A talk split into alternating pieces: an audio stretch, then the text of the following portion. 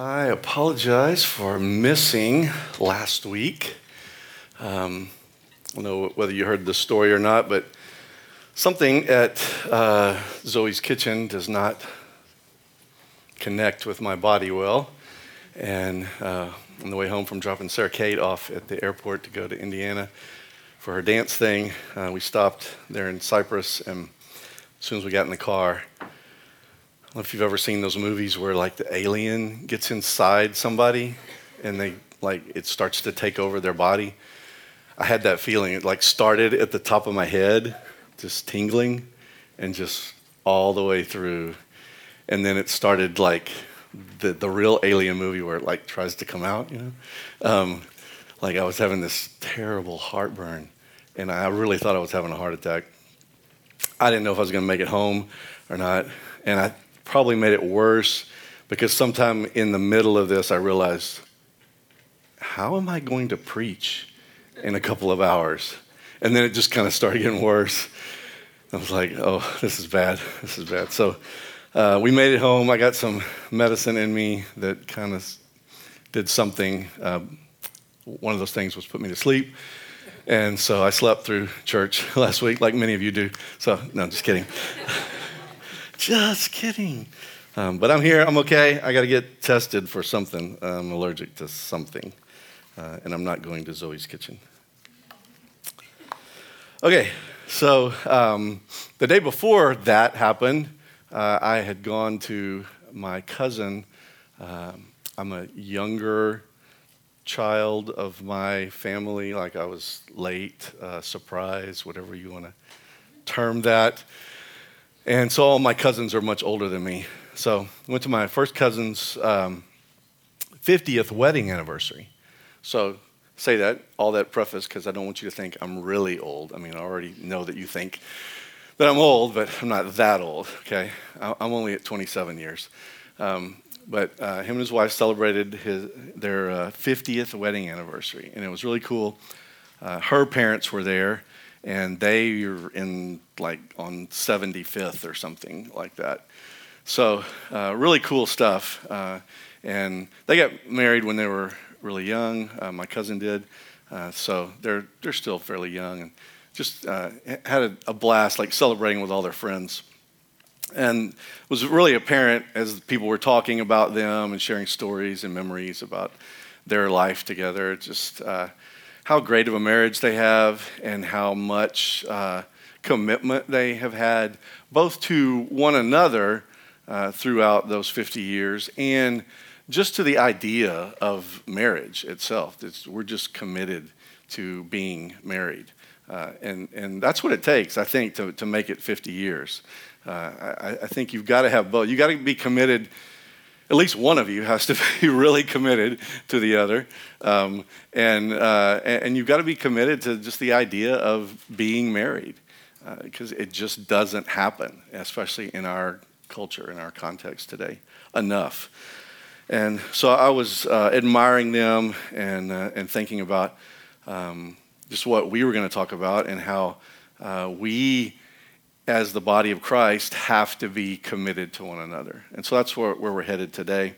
Um, so I just want to ask you, like, uh, how committed are you uh, to uh, anything, really? Uh, and what limits do you have in the in those commitments, whether it's to another person or to uh, uh, something else? And then as we talk, I want you to just let those questions kind of roll over you and seep inside you as to, Uh, it relates to the church. How committed are you to one another? Uh, and then what limits do you have uh, it, to go along with that? We're looking at uh, chapter four of Ephesians today. We've been in this study of Ephesians for a while, and we're kind of turning a corner today in that the uh, first three chapters of Ephesians have been largely theological. They've been about God and his bigness and his awesomeness and Uh, and the power of his salvation for us. And so now Paul begins to, as he writes to these uh, early Christians, he's shifting to what, what are you going to do about it, basically? Uh, and, and so giving them some guidance and giving them some instruction as to how to live the Christian life as a result of who God is. Um, so the, the last three chapters that, that we'll look at over the next few months are about uh, living the Christian life. So we're gonna, getting into some more practical stuff.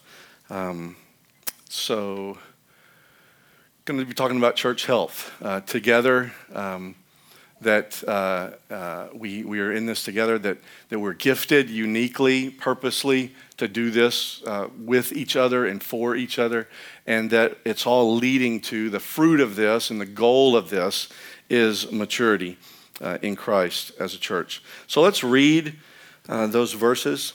And if you don't have one of these, if you haven't been with us uh, and don't have one of these, there's some on that back table. Uh, Ty has some. He'll hand you out. Just raise your hand and he'll get those to you. This is just our free gift to you if you don't have it.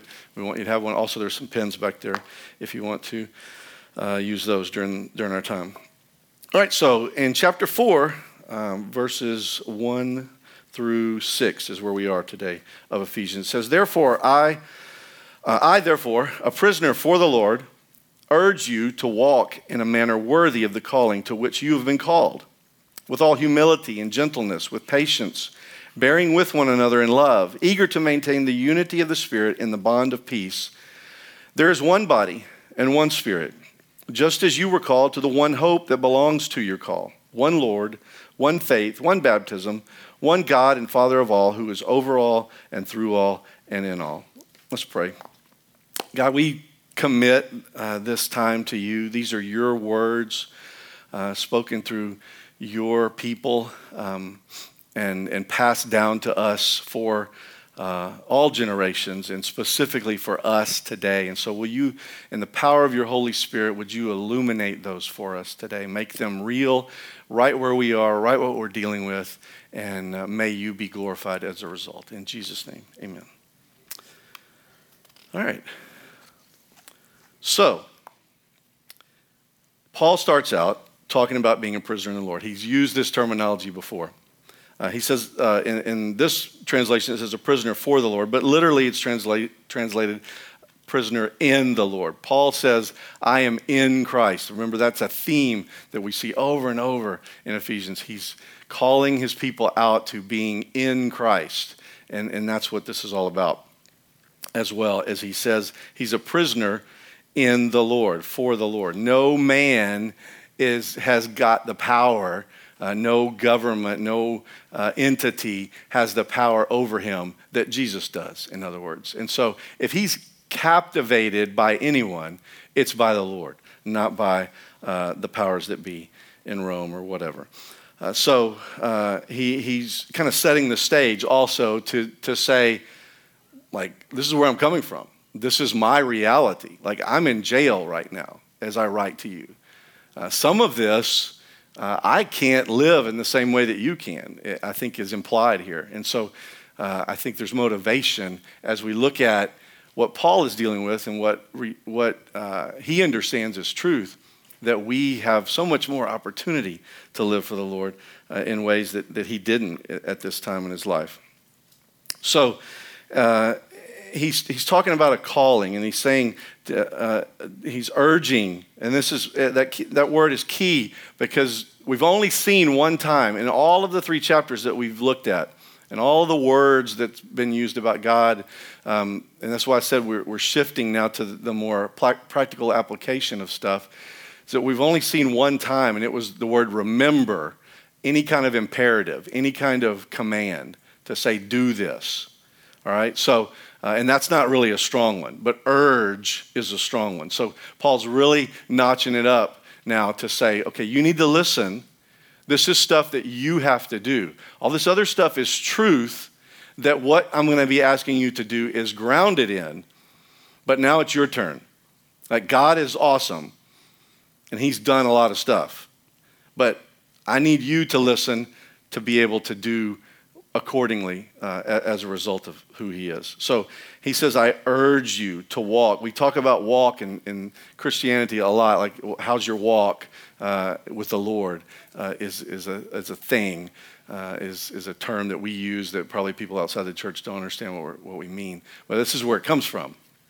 I urge you to walk in a manner worthy of the calling in which you have been called. So he's emphasizing this idea of calling, because he says it twice. Um, and, and, and so, again, he's, he's just saying that all of this stuff that's true about God is, is if you're going to be worthy of that, then you need to live this way. And this way is characterized by humility, gentleness, patience, uh, what I'm going to call stubborn love, and, and keeping the peace. And so we're going to look at those things uh, together as we talk about a healthy church being committed to unity. That's what today is all about, that we together are uh, called to be walking in a manner worthy as a church uh, that is committed to unity. So uh, the first thing that Paul says, mentions in verse two, is he he he he says it in a way that um, is getting more detailed in what he what he talked about in verse one. With all humility, Paul mentions humility in every one of his letters in some way, uh, either very overtly or kind of implied. Uh, humility is a theme that Paul likes to hammer home to the people that he's writing to. This is an idea, the, the, the whole idea of humility is not something that comes natural to us, and it doesn't come natural to our culture. We live in a culture today that, that is all about propping ourselves up, right? It, it's all about uh, you being empowered and you being strong and you standing up for yourself and for your rights. And not all of that is bad, but we don't necessarily need to, to be worried about our brands as individuals. Uh, we don't need to be um, even doing good works. Even the, the opportunities that we get to be humble and do uh, selfless acts, sometimes we feel the need to post that on social media and tell everybody about it. So we just wasted the, the, the humility uh a possibility uh, of getting that jewel in our crown by telling everybody. I, it, we, we, we're saying, look at me constantly, uh, or we're thinking about ourselves way too much. And, and so because we live in this kind of culture and because we're just wired to be selfish people uh, in, in the sin that we were born into, this has to be an intentional act on our part. That's why Paul is urging us to live as humble people. It has to be a change in our mindset. This has to be part of the transformation of our mind in Christ Jesus. That we, uh, the, the, the word humility literally means lowliness of mind. We have to, to think differently about ourselves.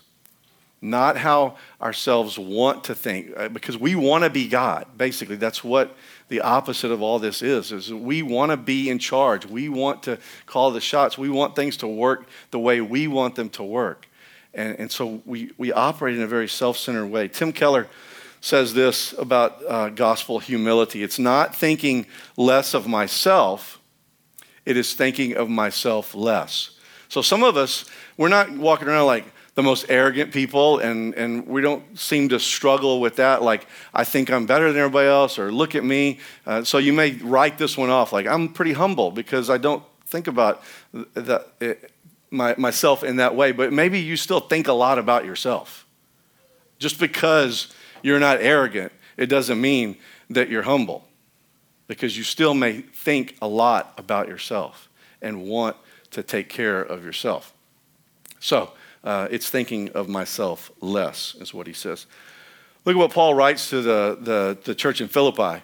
He says, so if there's any encouragement in Christ, any comfort from love, any participation in the Spirit, any affection and sympathy, complete my joy by being of the same mind, having the same love, being in full accord and of one mind. He's talking to the, this church the same way he's talking to the Ephesian church about, about unity. And he says, do nothing from selfish ambition or conceit, but in humility count others more significant than yourselves. Let each of you look not only to his own interest, but also to the interest of others. Have this mind among yourselves. As a group, have this mind, not just an individual, but we should be about this, which is yours in Christ Jesus, who, though he was in the form of God, and, he, and he's citing Jesus as the ultimate example here. This is what we look to uh, for uh, humility. did not count equality with God a thing to be grasped, but emptied himself by taking the form of a servant. And Jesus was God. So if Jesus can do this, certainly we can do it, right? Being born in the likeness of men and being found in human form, he humbled himself by becoming obedient to the point of death, whatever it took, even death on a cross. All right? So that's humility. Uh, and it's something that we need to take seriously. And it's the first in Paul's list here. And then he moves on to say, and gentleness.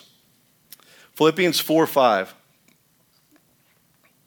says, let your gentleness be evident to all. The Lord is near. And in Matthew one, Jesus uh, said, for I am gentle. He talked about himself being gentle. So he is our, our example. Gentleness is one of those fruits of the Spirit, right? Um, and, and it's really the way that we care for one another, to be gentle. So let's consider how we can be gentle as we walk in a manner worthy of the, the cause of Christ. Humility, gentleness, and then patience. With patience. Patience is something that we don't all come by naturally.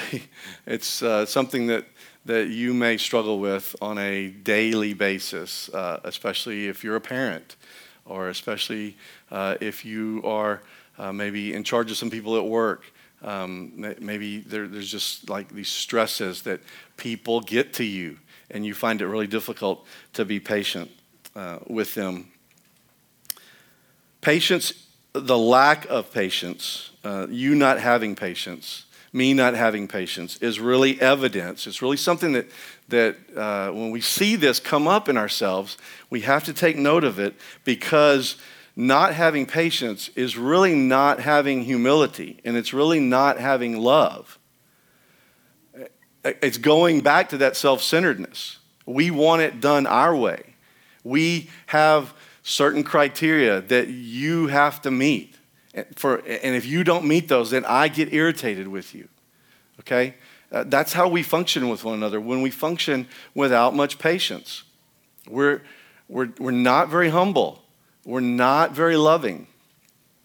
And this is key to being able to do this life together, this thing that, that we call church, this, this idea of being bound together in the Lord, uh, being brothers and sisters. And you know brothers and sisters fight if you've got them. Uh, it, it's, it's, it, you're intimately connected in ways that, that you uh, let your guard down. And so taking that analogy and, and applying it uh, to all of life, uh, you may say, uh, I'm not really somebody who like outwardly looks like an impatient person. Like, I'm pretty good at work. I'm guarded with this. But in your heart of hearts, you know, and probably the people that you live with know, that when you get home, that all bets are off. That your patience is completely different in how you interact with your spouse or with your kids.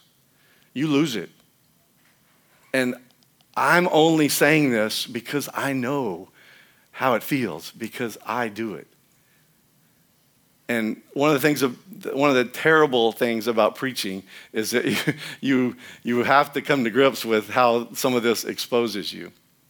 And I've heard from more than one person in my household the comment to call me out, to remind me that I don't function this way with everyone else, that in, in the same way that I sometimes do at home with them. And and I think that's true of a lot of us, uh, that, that patience and really this next one, um, or gentleness too, I mean, you could pl- probably apply all of them. We just kind of let our guard down with the people that we're closest to. And so as we get better at doing this, we should expect that that's going to happen in our, our relationships with our brothers and sisters in the Lord as well. And so we have to take on the responsibility to keep growing in these areas. But the cool thing is, is that everybody else has the responsibility as well. And so they kind of are stuck with having to be patient with us as we're impatient, as they're learning. And, and so we can, in love, help each other to grow in this way. Um, Chrysostom, uh, well, first of all, uh, the first thing that First Corinthians thirteen mentions when it talks about love is that love is patient. And we're about to talk about love. And so we can't even talk about love unless we talk about patience, because love is patience. And we have to be patient if we're going to be loving people. Chrysostom, one of the early church fathers, um, said this about patience. He, he said it, it means having a wide and deep soul. I love that quote. To be a patient person means to have a wide and deep soul. And uh, while I can be completely uh, convicted and uh, and honest with you guys about my lack of this sometimes, I can also praise my wife for this, because she's the most patient person I know. And when I see this quote and I think about uh, how she applies this uh, for us, for all of our family, I really appreciate that. And, and I think some of you are very patient people, and we need to be encouraging one another in that, because we need more of that. We need you to rub off on the rest of us. Uh, so when we're jerks, basically, um, in your patience, uh, that you, in your with your wide and deep soul, show us uh, a better way to live. And that's the beauty of doing this together as, as brothers and sisters. So patience um, then leads us to what I'm calling uh, stubborn love, because Paul says, bearing with one another in love. And that basically means, or, or really, if you if you get back to the original language here, uh, literally means putting up with one another. And so we are called not just to be nice or cordial t- with one another. We're, we're called to put up with one another. And that's family. That's just how we're supposed to function as family. We put up with one another. We don't just get mad and take our ball and go home. We put up with one another. We don't have to like how one another is always acting. We don't always have to have it our way. Uh, but we put up with one another. Through the, the, the mistakes that they make, through the sin that they commit, we put up with one another. That's who we are in Christ. Please don't miss that. If, if uh, central to this idea of, of doing life together, of being unified, is learning to put up with one another.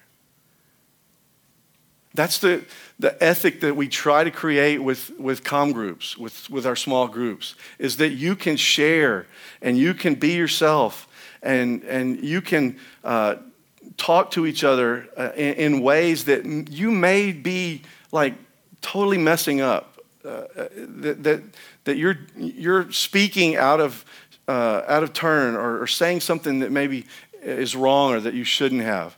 Uh, in, in those settings, or in just relationships with one another in general. But the idea is that we don't quit coming, that we're back together the next week. And we're saying, I love you, and I'm going to put up with you, and I'm going to bear with you, and I'm going to give you a second chance, and a third chance, and a fourth chance, because we are committed to this together. That's the way we do church. If we're not doing it that way, then it's not church, according to Paul. And we need to quit fooling ourselves. It's not about our feelings. It's stubborn love because it's a decision. It's an effort. It's a, I'm not going away. I'm not going to let you offend me so much that I will avoid you, even in worship, or even at a party or whatever, that that we'll find ways to not be in comm group together next next next fall. That that's not church. That's something else, but it's not church. And we can kind of quasi-function and call ourselves that, but I, I'm telling you, God is not pleased with that, and we're going to see later uh, how serious he is about this. It's not a feeling, it's a decision. You maybe don't, maybe right now don't feel like loving someone else in this room.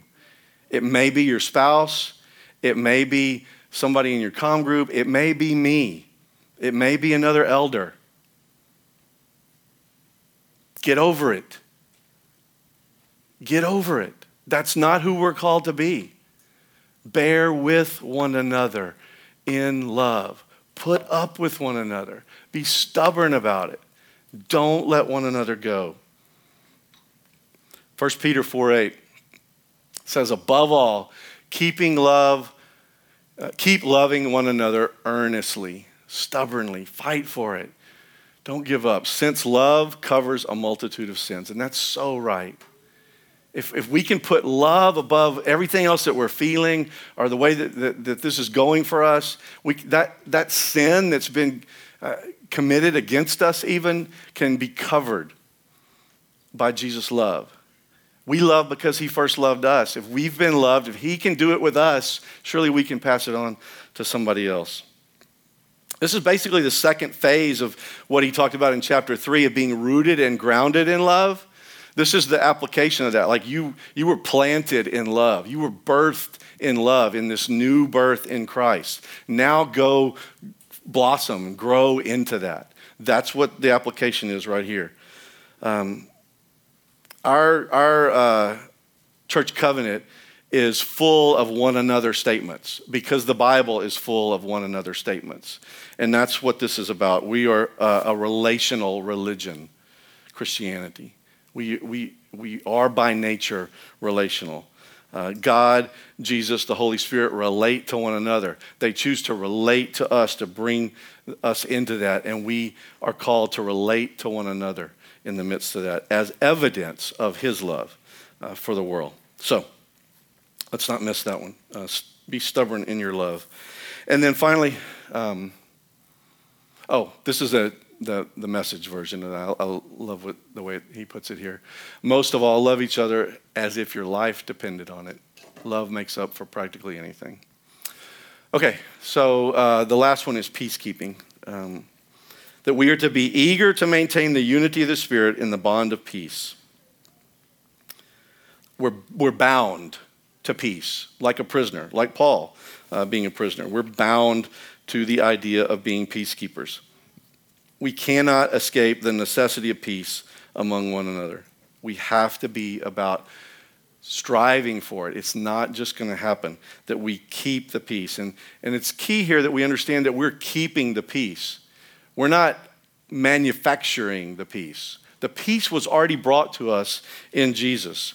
It's because of Jesus. Chapter two uh, of Ephesians, we saw uh, Paul say, for he himself is our peace. He has already established peace among us. He has already established unity among us. We are keeping it. We're maintaining it. We're not having to, to, to make it up. And that's an important theological note for us as we kind of carry this out. Okay, so uh, verses one through three tell us that being committed to unity means that there are certain things that we must practice, all those things we just talked about. And then uh, the, the last three verses are going to show us that being committed to unity means believing the gospel together. Because he says there is one body. There's seven ones here. One for each day of the week if you want to just isolate that and make it part of your, your time with the Lord uh, on a different day each week. One body, one spirit, just as you were called to the one hope that belongs to your call. One Lord, one faith, one baptism, one God and Father of all who is over all and through all and in all. Our unity, in other words, is birthed from our theology. We believe this. We believe these seven things to be true. That's where our unity comes from. Everything that we have, everything that's important, everything that's good and right about who we are in Christ, we have that with one another. We share that with one another. And yes, we share that with all believers. And, and certainly we need to make application to this to the church, to our brothers and sisters uh, anywhere and everywhere. But the important thing to know here is, is that we have to get this right with this little group of people. I mean, if we can't, we're, we've, we've made like certain kinds of commitments and we have certain just practical ways that we're able to live this out on a, in a, in a, uh, a more um, real way with one another than we can with just everybody. Uh, so if we can't get it right in here with one another, then how are we going to really do it with anybody else? And this isn't, like, we're not here because we we match each other so well. Like, n- nobody got on, like, match dot com to, to find the church of your dreams, right? And and discovered that that all these other, you know, seventy, eighty people uh, line up perfectly with me, and then we're going to have, you know, we're going to live happily ever after in church. No, you found out uh, maybe this last month uh, that things aren't as great as you thought they were, right? Uh, that, that that we don't just always agree, that we don't always get along. That's not the point of it. It's like, what do we do with that stuff when it happens? What are we committed to beyond the things that come up that are going to keep us in it together? That commitment to maybe, you know, when we don't feel it for one another, we still feel it for the Lord, and we believe, we believe that in Jesus, that we, all those things can be overcome, that we can live together uh, in, in a way that honors Jesus. Um, it's not just about unity either, okay? It's unity in Christ. So don't just be committed for the sake of being committed. Be committed to the Lord. Uh, it, it, it, that unity is the most important. So Paul is saying, if we have the same Lord, if we believe the same good news about him, if we have experienced the same reality of being redeemed by him, then how can we not be unified? How can we not be unified? Yet we are. Um, we, we do struggle with this as, as uh, a local body of believers, as well as the church definitely struggles with this from time to time. I'm going to run through Uh, for the sake of time, uh, I want you to write these down uh, and go back and look at them. I really wish we had time to look at them, but we don't. Um, the thought here is that we too often choose to focus on our differences instead of the things that that uh, bring us together, the important things that we have in common in Jesus. And uh, we we see in John seventeen that Jesus prayed for us to be one, for, for there to be unity. Uh, John seventeen, twenty through twenty-three. And then in First Corinthians one ten, he's talking about divisions. And uh, he's not happy about it. He doesn't want there to be division in the church uh, of Corinth. And they were divided over all kind of things. I mean, just go through and read all of that, that, that they could not agree on. And he's saying um, that there's quarreling among you. And we got to do something about that because Christ is not divided.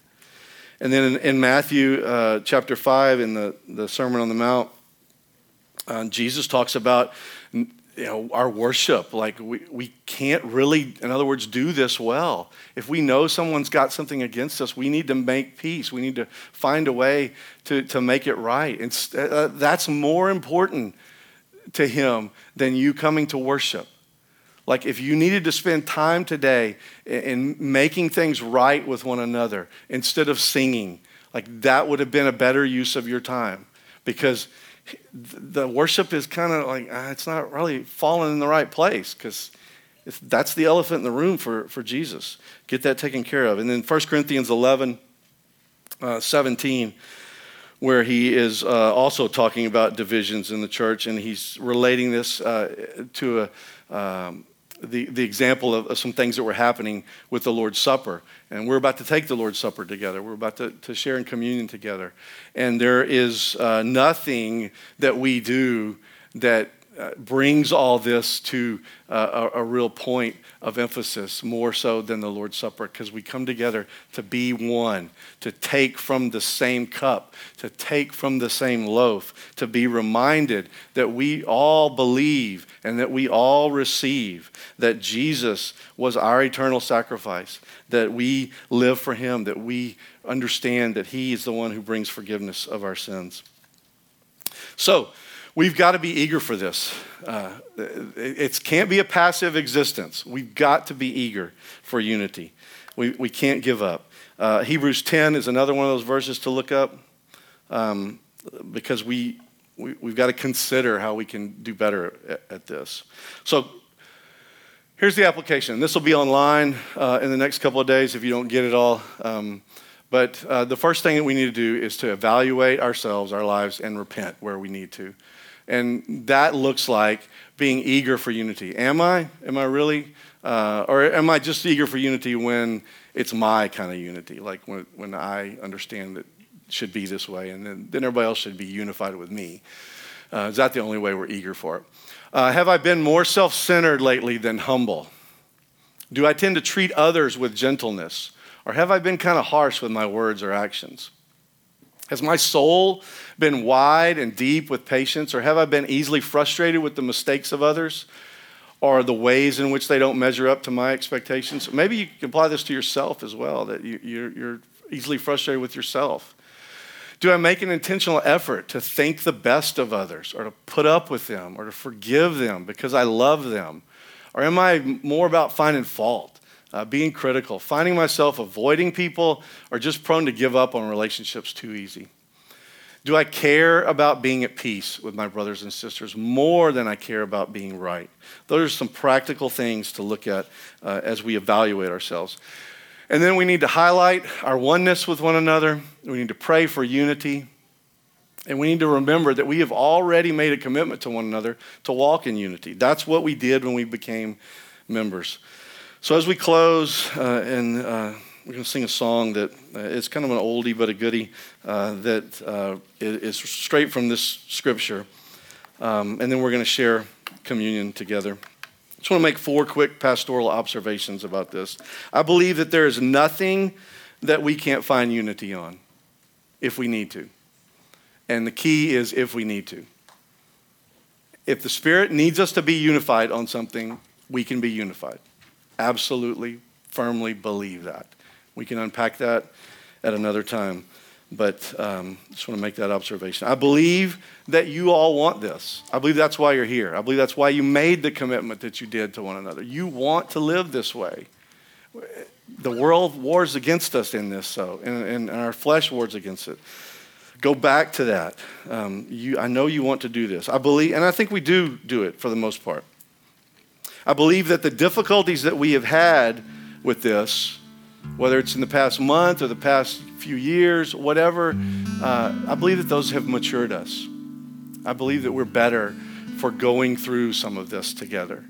And through our commitment, we're still here with one another, trying to put up with each other, to, to get better at this, to help one another grow. And I'm thankful for that. And I believe that if we let our love for Jesus and for one another prevail, then we're gonna bear much fruit together, that our worship's gonna be better, that our comm groups are gonna be better, that our individual relationships, that our relationships within our family, our parenting, our marriages are gonna be better, and our missional efforts and our ministry in the world around us and our ability to share the good news about Jesus is gonna be better. Let's stay committed to this idea of being unified. Let's sing about it. Let's celebrate it together as we take the Lord's Supper, and, and let's go forth and do it together. Amen.